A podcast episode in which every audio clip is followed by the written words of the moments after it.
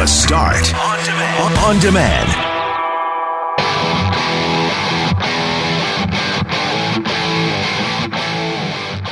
Hey, hey, it's GMAC in for Brett McGarry. Welcome to the Start on Demand. We've got lots for you today. Thanks for spending some time with us either on the air from 6 till 10 or right here on the podcast where we consolidate all the best of the start for you in one easy to listen to package. Just press play, sit back, and we'll recap the top stories of the day. Let's get right down to business.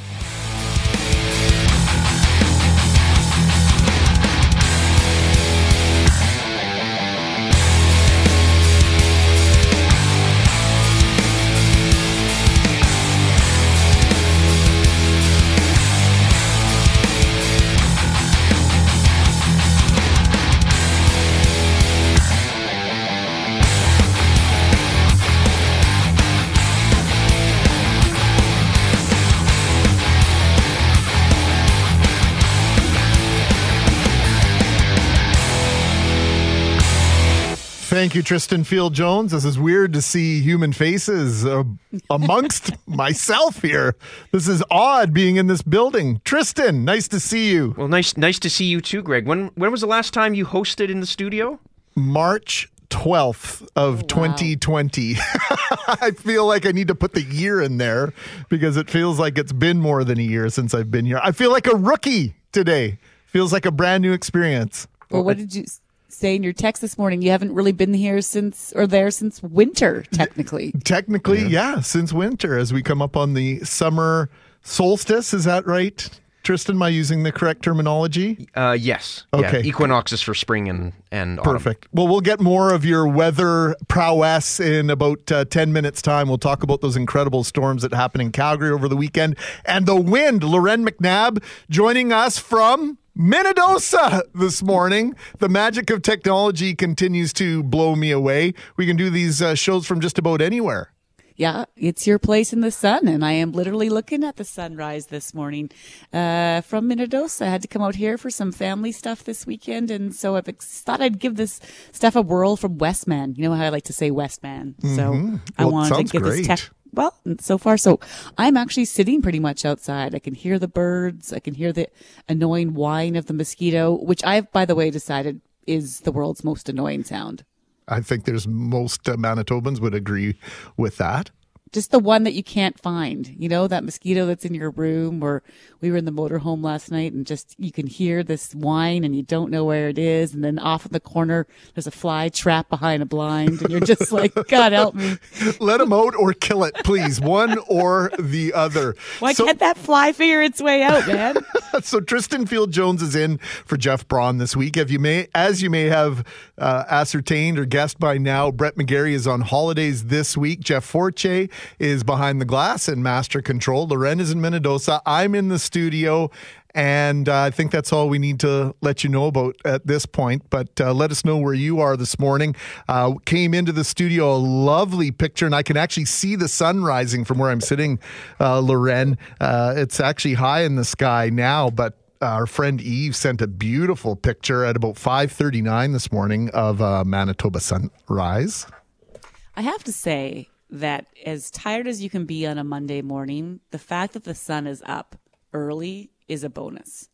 I have to agree with you on that. the middle of winter, getting up at this time, no good. But I, it's so much better when the sun is with you. Yeah, no, I think it makes all the difference in the world. And Tim has done exactly the same thing.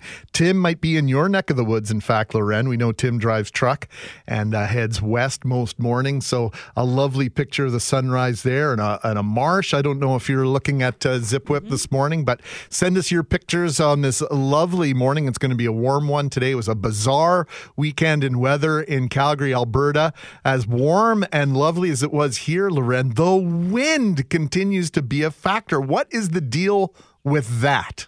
It's actually gotten to the point where I've started Googling things like what is up with the wind because it feels excessive this summer uh, or so far this year as we head into the summer rather.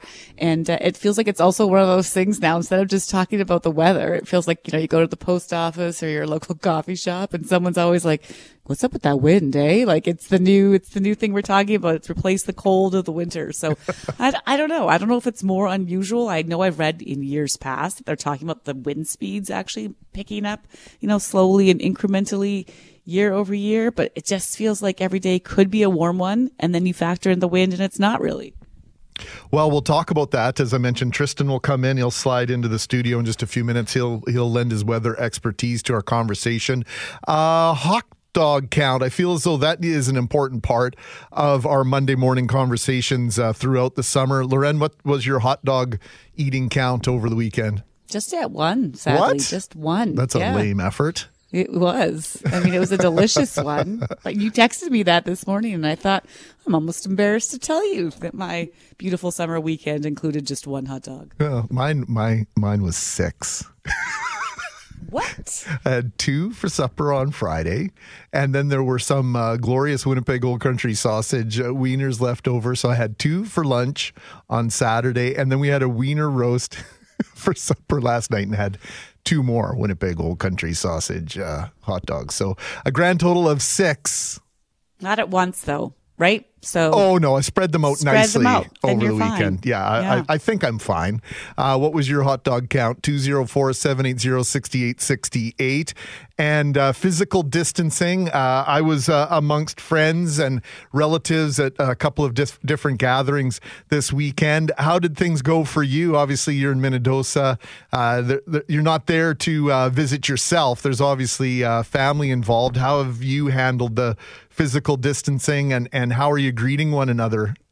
Uh, it depends on who it's with and who we're comfortable with, to be honest. You know, we're making certain decisions depending if we're around a lot of people a lot and, and, um, we're okay with being in closer quarters, so to speak. But, you know, still when we go out, we're doing our best to make sure we're in the stores and following all the rules correctly. And I, we took a drive up to Clear Lake yesterday and lots of people were on the beach, but spaced out, you know, and they're little groups of 10 or 15. And so I thought people were doing a pretty decent job. I, I do wonder what it'll be like if we still have to maintain the two meters when it's super hot out and everybody's packed into a park or beach, how mm. hard it will be to find your own little space of sand or shade. And so I think that will be the difference. Right now, we're still, you know, easing into the summer season and easing out of some of these restrictions. So it'll, it'll be different. But we, but we do want to talk a bit about this this morning because as we ease out of some of our restrictions, we've had uh, an outbreak in China has people carefully watching what's going on there with their coronavirus. And so we're going to talk more about that later in the show, Greg. Yeah, that uh, some disturbing numbers over out of China, out of the United States as well.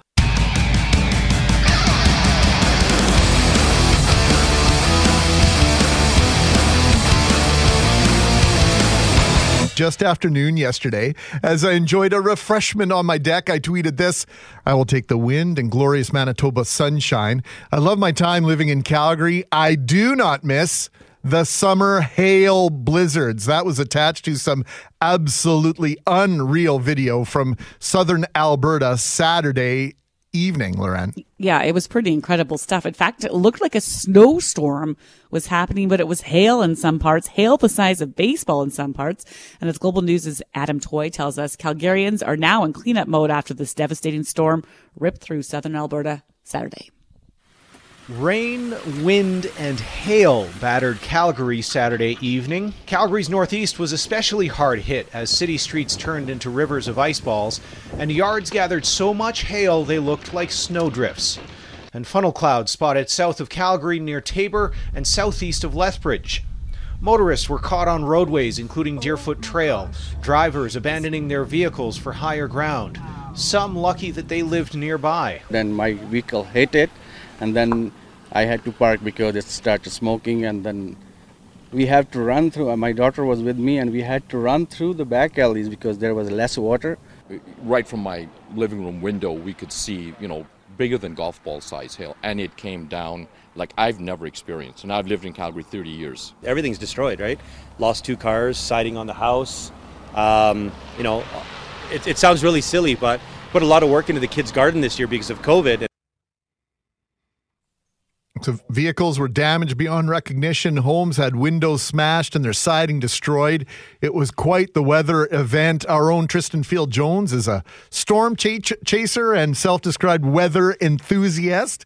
Joins us now. Good morning, TFJ. Hello again. So tell us, why does this part of Canada get uh, pelted with hailstorms on such a regular basis? This is genuinely part of life in southern Alberta. Yeah, well, and as you mentioned, Greg, when when you were living in Calgary, I mean, it's it, these types of, or not this specific type of hailstorm, but hail in general is much more common.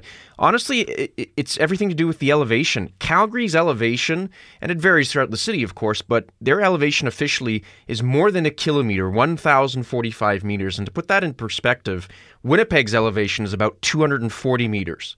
Uh, Calgary is also one of the cities in the world, if I'm not mistaken, with more than a million people that has an elevation over a kilometer. And essentially, what that does is you know, without getting into too much of the science involved in storms, it basically means that the air that is required for convection for these storms to form has far less to travel in the atmosphere. And it also means that a lot of the uh, factors, if you will, that result in these very violent storms are lowered because of the higher elevation. And you also have to look at the fact that there are disturbances off the mountains, and, you know, it is still a prairie province for the most part. And, you know, the prairies are no stranger to severe weather. But at the end of the day, really, it comes down to elevation for especially that part of Alberta. Well, we're going to get more from Calgary after seven, Tristan, and also the factor that tornadoes was part of the equation there over the weekend. Can we talk about the wind here in Manitoba? Uh, I know you follow Rob's Obs on Twitter, and he's a former meteorologist. He's saying it's been as windy as it's been since 2002. Is there any why to this, or do we just have to put up with it? I, I think it's just a matter of putting up with it. What, what's kind of interesting, Loren, about the winds is that uh, they're really strong from the southeast. And generally speaking, our stronger winds are from the west because of the way the westerlies work. So it, has been a bit unusual in terms of that. But some years, honestly, are just windier than others. And the fact is, Winnipeg is no stranger to winds from all directions, really. Tristan, you're a plethora of information on so many issues and topics. Thanks for sharing your weather expertise. Look I, forward to your newscast coming up at 6:30. I do what I can, Greg. Thanks. Thanks, TFJ.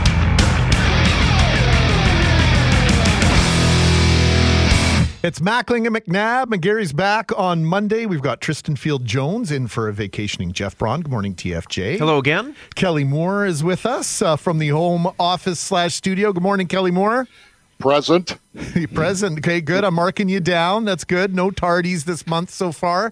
And of course, our good friend Jeff Forche in Master Control, the master in Master Control, keeping us on task mostly and uh, staring at me because I'm already messing up the clock one hour into the week. It's nothing like that.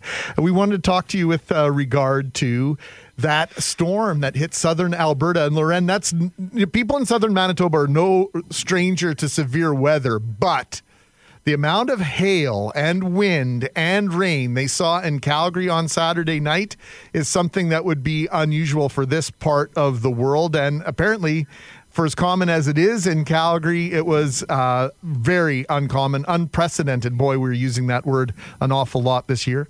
Yeah, are we ever? But you know what they saw there was it was the rain and it was the wind, and then there was also this sustained tornado warning, and they get those there, but they they were in place for over ninety minutes in some parts, like uh, Lethbridge, and then as our weather specialist in Calgary put it, then all hell broke loose. So she'll explain more after seven, but they had fifty millimeters of rain, tennis ball size hail.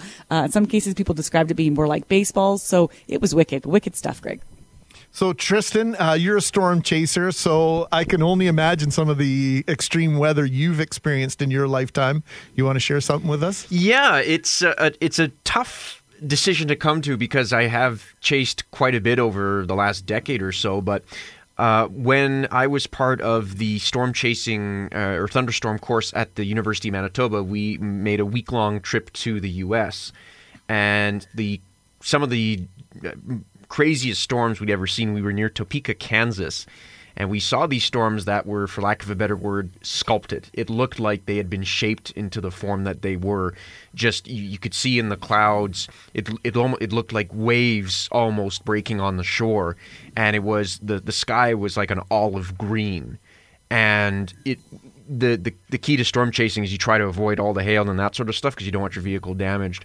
But for me, those are the most spectacular storms, and and lightning that was just nonstop, enough for you to take pictures at night. Wow. Even with our even with our crappy phone cameras back then. Yeah, the the uh, storms in the in the Midwest United States are absolutely phenomenal. Uh, We could go on for a half an hour with that story, but we got to get Mm-hmm. Yes. Kelly and Loren and Jeff back in here. Hey, Kelly Moore, what about you? Some crazy weather that you maybe have experienced: winter, summer, spring, or fall? Yeah, I'll keep mine short, uh, but uh, certainly it would be hard to uh, overlook uh, last Thanksgiving and that ice storm that uh, hit uh, southern Manitoba and especially the city of Winnipeg. Uh, boy, and, and we're still uh, going through the aftermath of that with the replanting of trees for all that was lost. That's that's one of the more bizarre storms I've certainly witnessed. How about you, Forts? Do you ever find yourself like you're driving and all of a sudden, you know, the storm hits? Oh yes. Oh yeah, I was like I was driving out to uh, Winnipeg Beach and it was winter. I was doing a project for school, and so I was driving up to Winnipeg Beach, and all of a sudden it just started like blizzard-like conditions, and to the point where you have to pull over. And it was just it was you know it's white knuckle driving, and I hate that. I hate that feeling. You must experience quite a bit of that uh, when you're storm chasing, Tristan. Yeah, and uh, I'm kind of kind of curious, to know there, Jeff. What what time of year was this? Uh, this was it was winter. Uh, Would have been like November, December? Because I sus- I wonder if that was lake effect snow that you ran into. Oh, very I- interesting I point. couldn't I couldn't remember. But, okay. but yes, uh, Jeff is right. It is white knuckle driving, especially when you try and avoid the hail. McNabb, I got to read this quick and then we'll throw to you. About eight years ago, Category 3 blizzard in Cambridge Bay, minus 67 degrees, zero visibility. We had to go from building to building outside, tied together with a rope in groups of seven. My stepdad used to work up on the dew line, so familiar with that. Uh, what about you, McNabb? The craziest weather before we uh, enter uh, the uh, seven o'clock hour? Well, I'll save my story for later because I want to throw out a question. Now I'm wondering what I hate more. I have a couple stories from the winter where the whiteouts made me nearly burst into tears because I was so worried about what to do. Do I pull over? There's no place to turn around. And then I've also gone through those intense rainstorms, uh, coming from, uh, the western part of Manitoba where you're driving and you can't see anything on the windshield either or hear anything. So I'm now just asking the question, what do you hate more? You know, what blinds you more, that intense rain or the, or the whiteout? Oh boy, that's a really good question.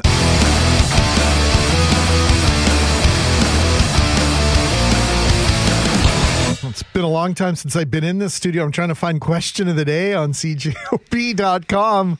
I might need some help doing that. So uh, stand by, TFJ. I might be calling on your technical expertise to walk me through uh, some of the things Brett McGarry does flawlessly this morning. Okay. I was going to say again because I think the first half hour of your shift was figuring out how do we log into the computer and how do we print. And You, you did a very good job of coaxing, coaxing me along. Thank you, sir. Happy to help. We'll see you at 7.30. Tristan Field Jones in for vacationing Jeff Braun, Greg Mackling, and Loren McNabb with you until Thursday. Loren, you're off on Friday and Monday of this week as musical mm-hmm. chairs begins for the summer here on the start. My goal is to make it as confusing as possible for you and Brett. So just I'm just going to dabble in Fridays and Mondays and odd Tuesday, whatever works for maybe, you. Maybe a Wednesday once in a while. Yeah. Very good. Well, we'll uh, we'll keep on top of that. We appreciate you uh, keeping on top of things with us. 204-780-6868 with your wild weather that you've experienced. Uh, Brad uh, said this one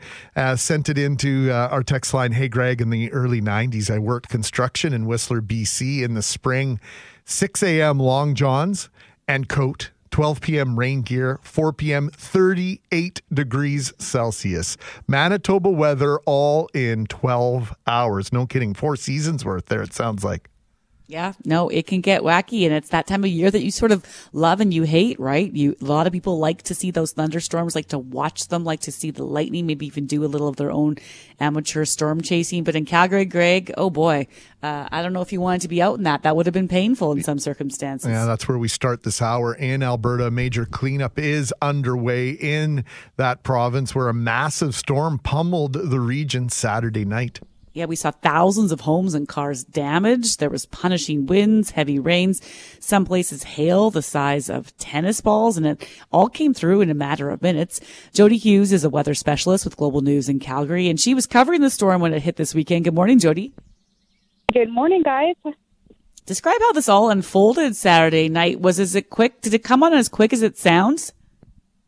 It, that's exactly the case. You know, much of Alberta had been under a severe thunderstorm watch, and you know anyone who is in territory for thunderstorms usually knows the difference between that watch and warning. So we were paying attention to it, you know, knowing the potential was there.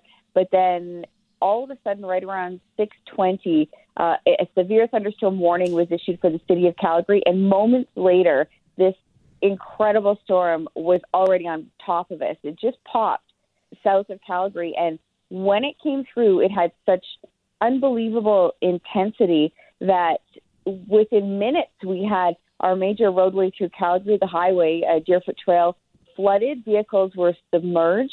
You know how hailstones can typically clog up storm drains when they're little. You know, we had nickel, the toonie, loonie, golf ball, you know, all the way up to tennis ball size hail, like you were talking about. And so the drains just immediately got got clogged.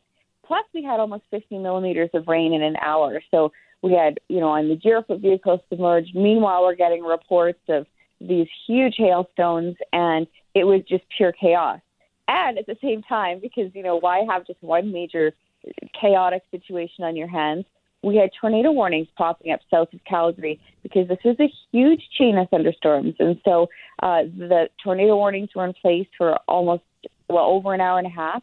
There's a possible three tornadoes that popped up out of it. It's it was just unreal. Now, Jody, in Manitoba, we think weather defines us to a great extent, at least to the rest of the world. They, you know, they look at Manitoba and, and they believe what they know uh, about where we live uh, just based on temperature and snow accumulation. But Calgary, I lived there for three years, has some truly wacky weather. I've experienced snow on Canada Day, 23 degrees mm-hmm. on Christmas Eve, and everything in between. I've been out and caught in a hailstorm and f- trying to find a plus 15 or as we call them in Winnipeg a skywalk to hide underneath to, to protect the paint on our cars that there was no getting around and getting out of this storm on Saturday night. It was absolutely crazy. Tell us about some of the the, the damage that you've seen not only to vehicles I think that's a given but some of the other damage that's being seen is is out of sight well, it's funny you'd say that because you know I'm a born and and raised Calgarian, and so I know hail damage on vehicles. But I was out yesterday morning in some of the communities that were hardest hit, and I realize this sounds so cliche, but I really have never seen damage like that uh, to vehicles where you have front windows, back windows smashed out. It just was peppered. Their hoods, you had uh, side windows that were broken, bumpers that had been knocked off. One lady was telling me that she had her doorbell knocked off from a hailstone, and other people. And again, it, it sounds like an easy go-to for a situation like this, but everybody described it the same way. It was like a war zone. It just hit so fast that if you were caught outside, you know, people ended up racing out of their vehicles running to their homes and one gentleman described to me that he his family just prayed because your windows are smashing in. You've got flooding instantly happening under garage doors and uh, water pouring in from these broken windows. The the siding on some of these houses was unlike anything I've ever seen before and house after house you're you know you'd it, it looks bad but then when you stop and take a look really closely you see they have their siding that has been shredded, their fences, all you know, are just completely pockmarked, chunks ripped out of fences. If they had any glass on a, a patio, that was also broken. Uh, it was. It's just, you know, it's a, uh, it's indescribable until you're standing there in front of it. Yeah, and terrifying. You describing that family sort of uh, praying. I, I could imagine. I've seen some of the pictures, and it looks like bullet holes in the back of windshields. You know, because it's coming in so hard and so fast. And mm-hmm. it's my understanding, Jody. Am I reading this wrong? Is there more bad weather on the way for you guys, or more watches and warnings in the forecast, or are you through this for at least a couple days? Well, you know, we we could see some thunderstorms again coming up tomorrow and, and the next day. That's the thing. We are in that season where you can see thunderstorms and hailstorms and the potential for tornadic activity. And it's it's just one of those things that I mean, you guys know you get used to seeing a, a watch and you're expecting a thunderstorm. You just don't expect those ones to be, you know, to that severity. Even though you realize it's always a possibility, any thunderstorm can take off and go in the wrong direction. Uh, you know, you just don't really expect it like that. But yeah, we could see some more this week. Hopefully, we get a break because those poor folks. I, you know, imagine having your entire house. You've got tens of thousands of dollars worth of damage for sure. You've lost a vehicle. You know, I just it's just so much. Jody Hughes, weather specialist with Global Calgary, joining us this morning on the start. Jody, stay safe, be well, and uh, and uh, send our best wishes to everyone affected out in southern Alberta. Great to speak with you. Thanks so much, you guys.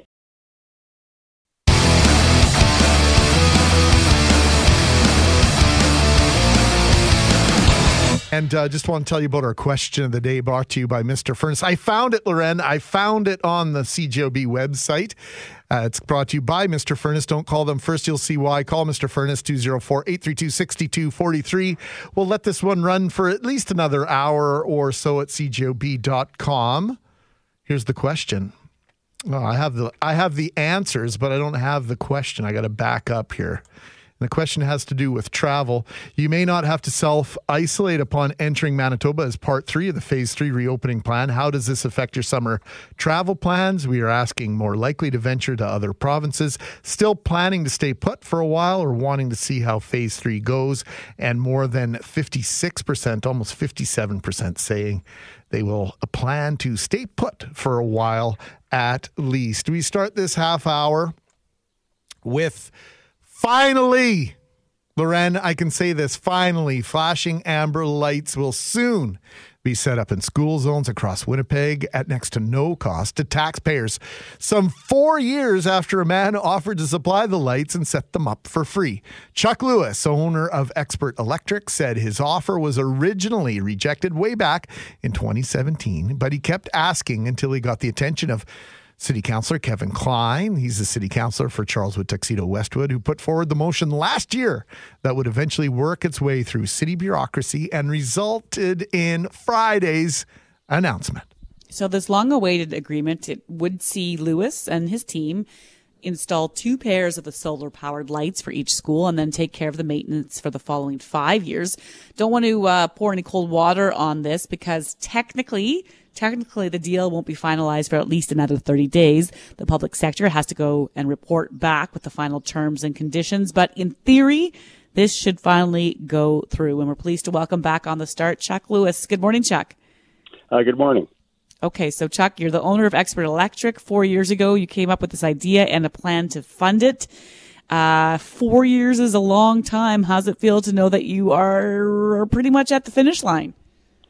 Yeah, it feels good. And first, I want to say thanks to CJOB for actually putting it on the airwaves and really pushing it. And I also want to say thanks for the citizens of Winnipeg for voicing their opinion to actually get it pushed through because without them, it would never have happened, right? Well, we're happy to to bring attention to citizens like yourself who want to make a difference, Chuck, and so I applaud you for that. But the perseverance here, I think, is exemplary. I don't know if I would have had the wherewithal, the patience to to do what you did and to see this through the way you have. Uh, why did you do this in the first place? Like I've seen the effects of uh, of children getting hit in a school zone four years ago. I seen uh, two kids get drugged down the street, so a little more personal for me. And also, like every city I've ever went to, they've always had these beacons, and so Winnipeg's one of the last cities that don't have them. So it's really good that the city of Winnipeg actually uh, stepped forward and said, "Yeah, let's get this going." So it took a lot of people and a lot of people talking and pushing back to say, let's get this going. Uh, at one point, I think it was a year ago, Chuck, you know, the question was about, well, okay, you might help pay for the signs, but then would there be added maintenance or upkeep or changes that might be needed along the way and who would cover the cost of those? Was that sorted out in the end? Yeah, we what we did is we came to an agreement that I would supply the two initial beacons for every school zone, and if there was more needed, the city would supply the rest um, because every city has their own different bylaws on how many beacons are required at a school. Some cities is just two, some cities is four. It all depends on how they want to uh, address it, right? So, in like as long as we can get two up, it's going to save lives. Like you know, if they put more, it's going to save you know more. But like in the real world, let's get it started and and make those school zones safe, right?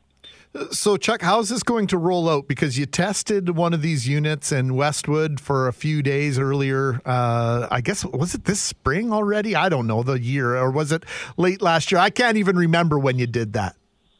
Yeah, well, we tested it just for a day just to show the, but like the, the city actually tested it for a month right during that giant, uh, giant uh, snowstorm. that we had that knocked the city down, and that they worked flawlessly through the snowstorm.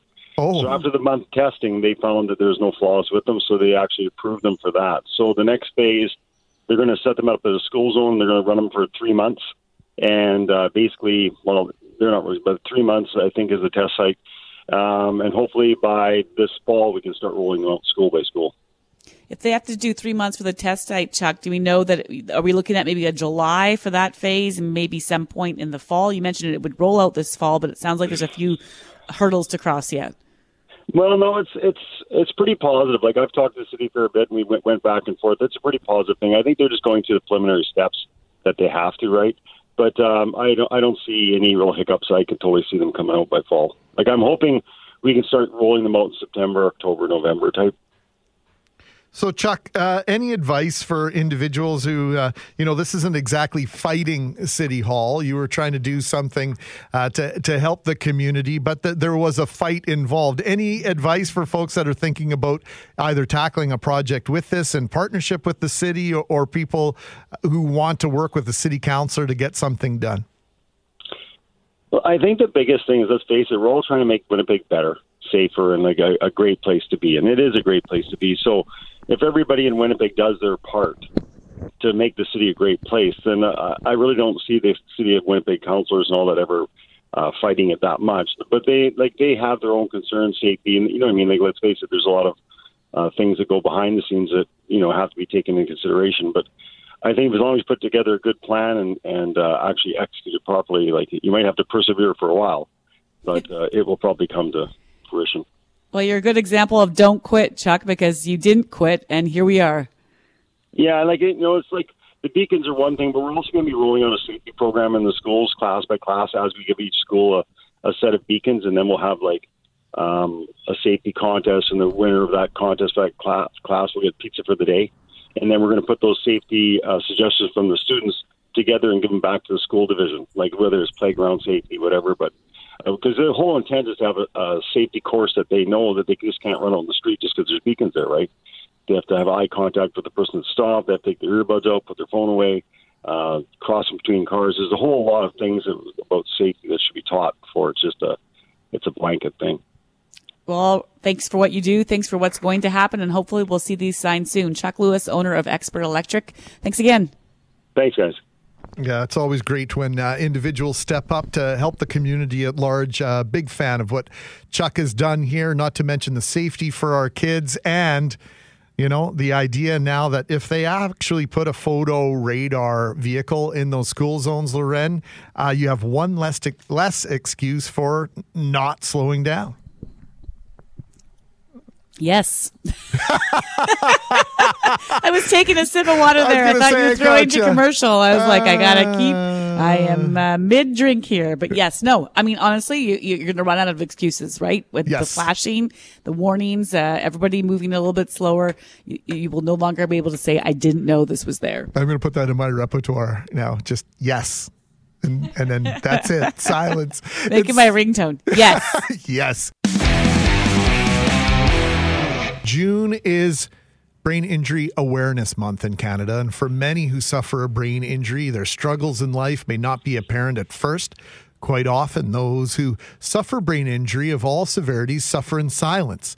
We deal with friends and family who may not understand why our personality has changed, why our temper is the way it is, why our ability to complete otherwise menial tasks is compromised. Now, I speak in the first person because 20 years ago this month, I suffered a frontal lobe brain injury, which changed the entire course of my life, Loren. And there's so many people like you, Greg, whose stories we don't even learn sometimes. And so we want to hear a bit more about that. Gladys Harabi is the executive director of Manitoba Brain Injury Association of Manitoba, and she joins us now. Good morning, Gladys. Good morning. Thank you for having me today. Well, thanks for taking the time to share a bit more about this because, as I just said, I think this is an injury that happens to a whole lot of people that we maybe don't talk about. And I'm curious, how common is a brain injury uh, for the average Manitoban or Canadian? Yeah, so it's very common and it's very prevalent. It's actually, according to the Brain Injury uh, uh, Brain Injury Canada, 452 Canadians suffer a serious brain injury every day. So, if you think about that, that actually amounts to nearly one person every three minutes and it doesn't even include those who have concussions, military injuries, or unreported cases. Our awareness of concussion in particular, I think, has grown greatly, Gladys, over the last Yeah. decade in particular. And I can certainly say, in my experience over the last 20 Mhm. years, the understanding of the effect of brain injury is uh, is understood a lot better. But of course, the brain is still such a, a mystery. Can you just give us an idea of the spectrum of brain injuries uh, that people suffer and, and the effect on their lives? Yeah, definitely. So the thing with the brain injury is that uh, the acquired brain injury is kind of like um, the umbrella term for it. So it encompasses everything that falls under uh, injury to the brain that happens after birth. So it could be from a non-traumatic case, which includes brain aneurysm, a stroke, a brain hemorrhage, brain tumors, or it could be in the other end of the spectrum, which is a traumatic brain injury from car crashes, concussion, concussions, and sports-related injury. So uh, the the broad any damage to the brain that occurs after birth, it is very broad, and people can can man- manifest different symptoms of it, and it is a unique combination of cognitive, behavioral, and social deficits that may or may not be very visible to to your to the naked eye, which is why it's difficult to actually have it diagnosed, and it's difficult to have it to see someone with a brain injury. Does that mean, Gladys, we have people that may have been, you know, gone their entire life to date without knowing that something may have happened to them when they were young, a brain injury, for example, and that might explain some of the different uh, behavior or cognitive issues they might have, but they just didn't know? Exactly, because concu- the research in concussion was not really that prevalent until la- the last 10 years. So we, we even have um, we even have members that come to our office who actually have had multiple concussions in the past, but then they had a recent concussion that just knocked them out, and that eventually just and then they realized that they have a lot of history of multiple concussions that were not diagnosed, and they all of these things that they have been living with and were misdiagnosed with something else could have been could have been a brain injury that was not known before.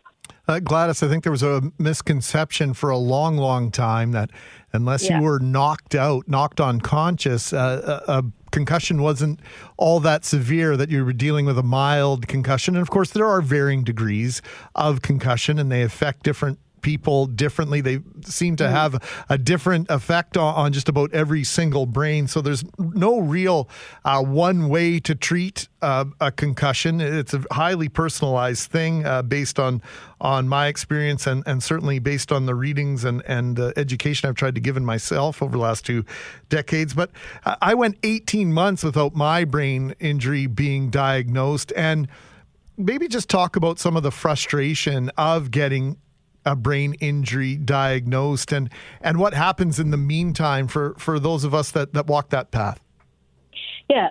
The, the thing with that is because when we think about brain injury, we always think that there could be something that there should be a medical evidence that shows it, right? So when you get a concussion, you go to the ER, then they will have to send you a CT scan or MRI scan. But more, more often than not, when you go for a concussion, there's no, no there's no bruising. It's not going to show in an MRI scan. So if it doesn't show in MRI scan, it doesn't mean to say that there's no concussion at all because two after you run home and still have all the puking, you have this vertigo, you have this headache that's not going away, then there's probably concussion that happened and and a lot of times we just have to chuck it as maybe it's just it's just me and I'm not I'm not, I'm not just and then you're going to realize that you're not feeling well at all. So a lot of times people are so they have all this stuff reported symptoms, but there is no medical evidence that shows because it's not showing up in MRI. And the more, and if we can, we always think of it as that if there's no, if it's not showing MRI, there's no concussion, then there's always going to be a lot of people who's going to have concussion and be frustrated and not going to get the services. Because the first thing for you to get service is for you to get diagnosis, and without diagnosis, there's no services. So you would be living with all the symptoms without any intervention, without any treatment, because you were not referred to someone who would be able to treat you. So awareness is a part of the equation here, Gladys, Exactly, which yeah. is why we're talking today, right? You need to have Yeah. not just uh, doctors and, and people within the medical profession, you know, uh, have greater acknowledgement of this, but people advocating for themselves. You might have to go in and really fight to push to say, I think it might have something to do with my brain. Let's try to take a closer look at that. Definitely, and that's what we're here for as an organization because we often get um, we often get brain injury survivors who have been to their doctors who were not listened to, who were denied all the referrals because for for the doctors and the physicians, there's always this you're gonna have to put them in a peg in a like going to peg in a square, right? Like all brain injuries are all different. So brain injuries are like snowflakes. Not one is the same. So if you have all this notion about brain injury having to be knocked out or a brain injury has to be con- unconscious for you to have a brain injury when you had a concussion, then that's there's a lot of this population had a brain injury will not be diagnosed because they were not believed that they have a brain injury. So a lot of times we do a lot of awareness, awareness that brain injury can happen to anyone, anytime and anywhere. It can be in many different ways and many different causes. Gladys, thank you so much for this. Thanks for the work you Thank do you. at MBIA. It's uh, always a pleasure to get some time with you. Thank you so much. Brain Injury Awareness Month, June. Check out MBIA on their various platforms online, mbia.ca.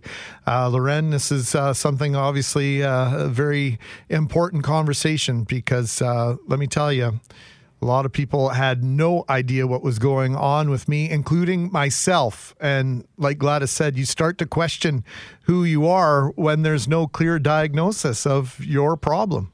Right. And when you consider that a brain injury can already lead to uh, uh, different changing emotions, right? And how you're already feeling. And then you throw in that frustration of not knowing what's wrong with you and also maybe not having someone listen when you say something wrong is you, I can only imagine. So thanks for sharing your story, Greg, as always. And, and thanks to Gladys. It's good to get this, this info out there.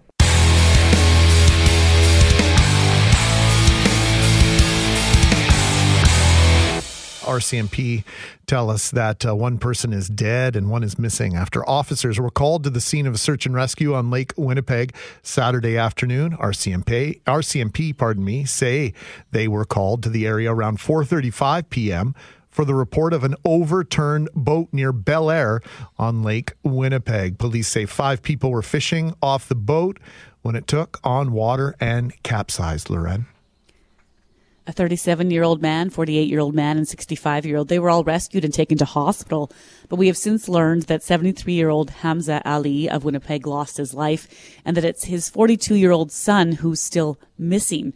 Nour Ali came to Winnipeg in 2012 and since then has helped many newcomers settle into the city as a prominent member of the Kurdish Syrian community. Jennifer Chan is a dear friend of Nour Ali and joins us now. Good morning, Jennifer. Sorry, Jennifer. I, Jennifer, are you there? Yeah, she's she's Uh, here yes. now. Sorry, Jennifer, that was my fault. Go ahead, Loren. Hi, good morning. Well, Jennifer, thanks for taking the time. I, I know it's hard to speak about someone, especially in these circumstances. And, and we just last chatted with you a few weeks ago about this Mm-hmm. outstanding initiative that you've undertaken, driven by restaurant owners to help feed frontline workers. Knowing what we've since heard about Nour and how, how giving he was to this community was just out of curiosity. Was he involved in this project, Our Kitchens to Our Heroes? Yes, he did. Um, I'm still in shock um, with this news.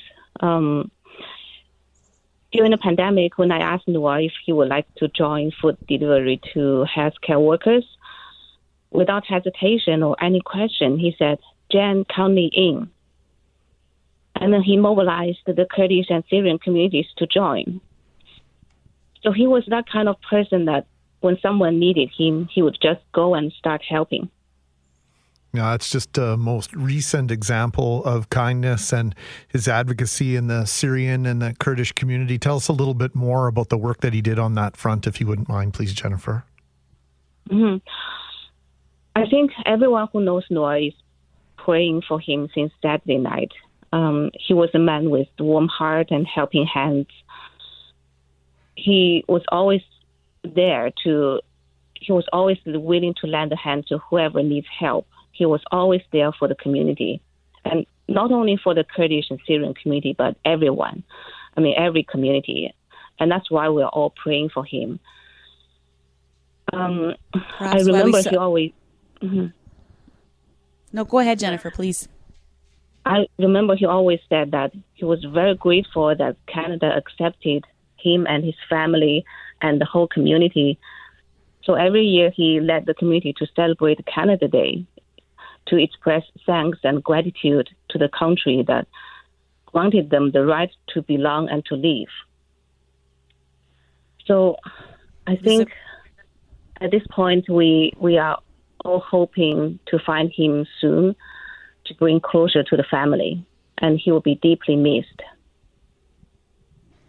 Uh, Jennifer, it's hard not to imagine, and, and you've, you're speaking of him in the past tense because we all know as the hours go on, as the as the nights tick by, uh, the odds change greatly for the outcome here and the possibility of finding Nour alive. The, the man he was, uh, and has been known and remembered by by all his friends is perhaps why we saw so many friends out on the shorelines yesterday in hopes of finding him. Do we know what he and his um, father and their friends were, were doing out there? Was it their first outing or had they been out on the boat several times before? Can you tell a little bit about the day they were hoping to have? Uh, I'm I'm not sure if this was the first time to go out to the lake. I think they might uh, have went there before. Um, and uh, uh, over the weekend, many many committee members went to the lake to try to help with the search and to provide support to the family. Um, Noah's wife and I are friends too, and I was so worried about her. She's strong, but you know it is hard at this time, uh, and also to the family. Uh, Noah's sisters, they're trying to be strong, but we're all trying to provide support to them. Jennifer, thank you for sharing uh, your, your thoughts and, and your experiences Nour with Nour. We we wish his family and you nothing but the best here, and we're we're going to remain hopeful for for a happy ending to this story, if that's okay. Yes, thank you so much. And uh, going forward, um, every time when I think that when we celebrate any events, Nour will not be there, and I think any celebration would not be, would, would not be the same without him. And I I miss him so much, and we all miss him. And he will be deeply missed. Thank you so much for letting me share.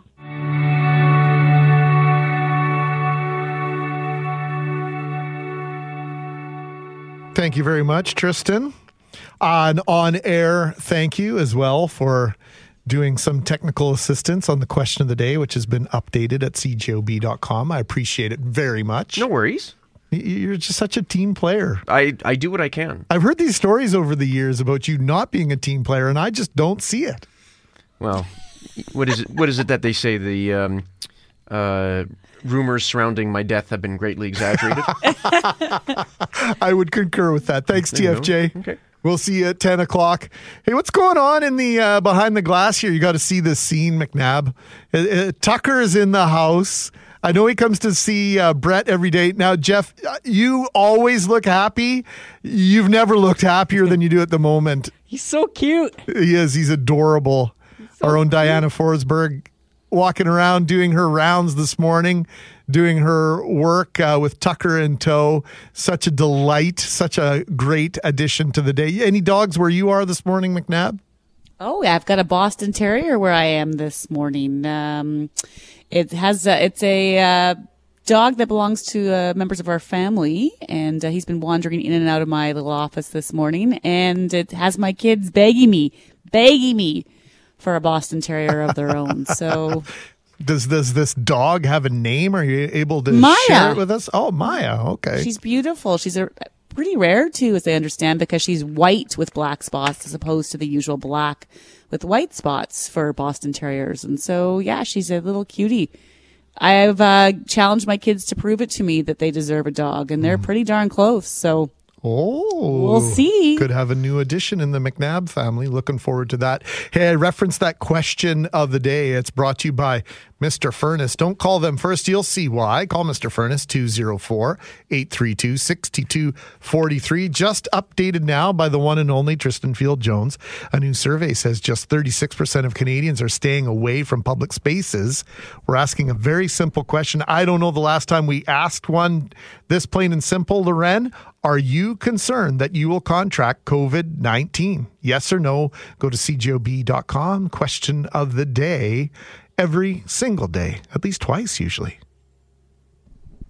Good question. We've been talking about that this morning because, of course, we've seen uh, different reports showing some complacency out there. Maybe fatigue might be a better word in terms of how people are feeling when it comes to COVID. So we want to know what they're thinking with that. We've also asked lots of questions this morning about storms and wind and the impact where that's having on a multitude of fronts. Uh, Greg, and we want to talk this morning about some overnight fires. Yeah, Winnipeg Fire and Paramedic Service reporting uh, several fires overnight. In fact, I saw uh, Fire Paramedic Service on the scene on Disraeli Street, just off the Disraeli Freeway this morning.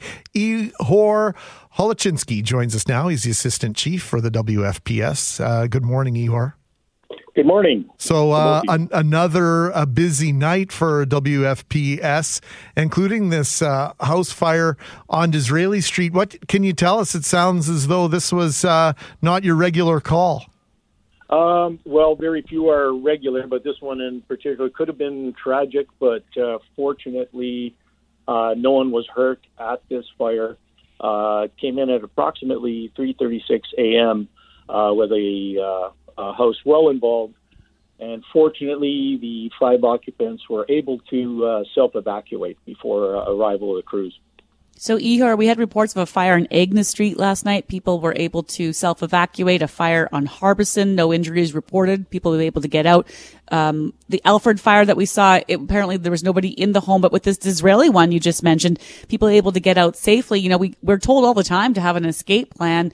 And then there's one thing having it and another thing putting it into action. And I, and I believe I heard that these folks were able to either get out through the window and onto the roof. Can you tell me a bit more about how they were able to get out and, and where they were when fire crews arrived? Yeah, I'm just going to back up to, to an important point you made about preparing for these types of events and, and having a plan and communicating with your family and knowing what to do and, and you know plan for, for multiple options. You can't always say you're going to go out the front door or the back door. And in this case, it does sound like they went through the window. I, I can't confirm, to be honest with you. Uh, we're still compiling reports, and it's uh, it just happened, uh, you know, this morning. So, but they did go through a window. Unfortunately, no injuries. So that that's that's a good news story. Or it, it, it feels as though we're hearing about more fires, and and I think Loren, you touched on this earlier this morning. It felt as though, and it feels as though we've been warned that Winnipeg has quote unquote a fire season. We're used to forest fire season in rural and and uh, you know. Uh, northern parts of Manitoba in particular. Do we have fire season here in the city of Winnipeg, Ihor? Uh, no, I'd be it'd be a stretch to say we have a particular fire season. You you did allude to say forest fire. We would have a grass fire season, which this year was uh, you know mitigated by cool weather and and some rain at the right time. So we didn't really have a lot of problems with that. But uh, if we're talking structure fires, you know these can occur and do occur any time of the year. They're, and sometimes they happen in batches and there are long stretches between them. But um, the important thing to remember and I know in one of these, apparently there's a, you know, wasn't the best disposal of smoking material, and that's something that everyone can really control uh, on their own to prevent uh, these types of uh, fires from happening. Is make sure you've disposed of your smoking material in the best uh, manner possible in a proper container. Yeah, I think that's a reference to both the Disraeli Street fire and potentially the uh, the fire on Harbison both are believed to have been caused by the careless disposal of a cigarette butt, and that's one that we hear all the time, Ihor, when it comes to just uh, being aware of how that little that little flame can spark and, and take down your entire home. I'm curious. We have also been talking this morning just about the wind and how windy it's been in recent days and weeks in Winnipeg. Has that posed a challenge to crews when they arrive on scene with the wind causing things to shift so quickly? Yes, it certainly does. Uh, you know, it, it can impact neighboring homes so quickly, and then it's a, uh, a prioritization by the incident commander on scene and the crews on scene of, you know, making sure that the fire doesn't spread. So we look to confine and protect exposures. With uh, strong winds like that, it makes that job a lot more difficult, and uh, and we have to uh, up our reaction time to protect uninvolved homes. Ihor Holochinsky is the assistant uh, chief with the Double Winnipeg Fire Paramedic Service. And before we let you go, Ihor, uh, fire tables and backyard uh, fire pits have become increasingly popular in our city. Uh, it's not just for the lake anymore. Any advice for us on, on how those should be properly operated or, or perhaps uh, when you shouldn't be operating them at all? Sure. Uh, you know, particularly with particular, you know, it's common sense. On a very very windy day, maybe the best of uh, of plans would be to not have that fire. On a on a nice evening, we all enjoy. You know, maybe perhaps you could roast some marshmallows with the kids if that's what you want to do. But please be sure that you followed all the guidelines. That the uh, the fire pit is well away from combustible uh, materials. You're only burning clean wood, and you've got the spark arrestor on top. Uh, you know that would goes a long way into keeping everyone safe. Ihor, thank you for this, and uh, thank you for the uh, the bravery and the work of uh, all your members at the WFPDS. Thanks, thanks very much for allowing me this uh, this time to pass on the messages. Thank you.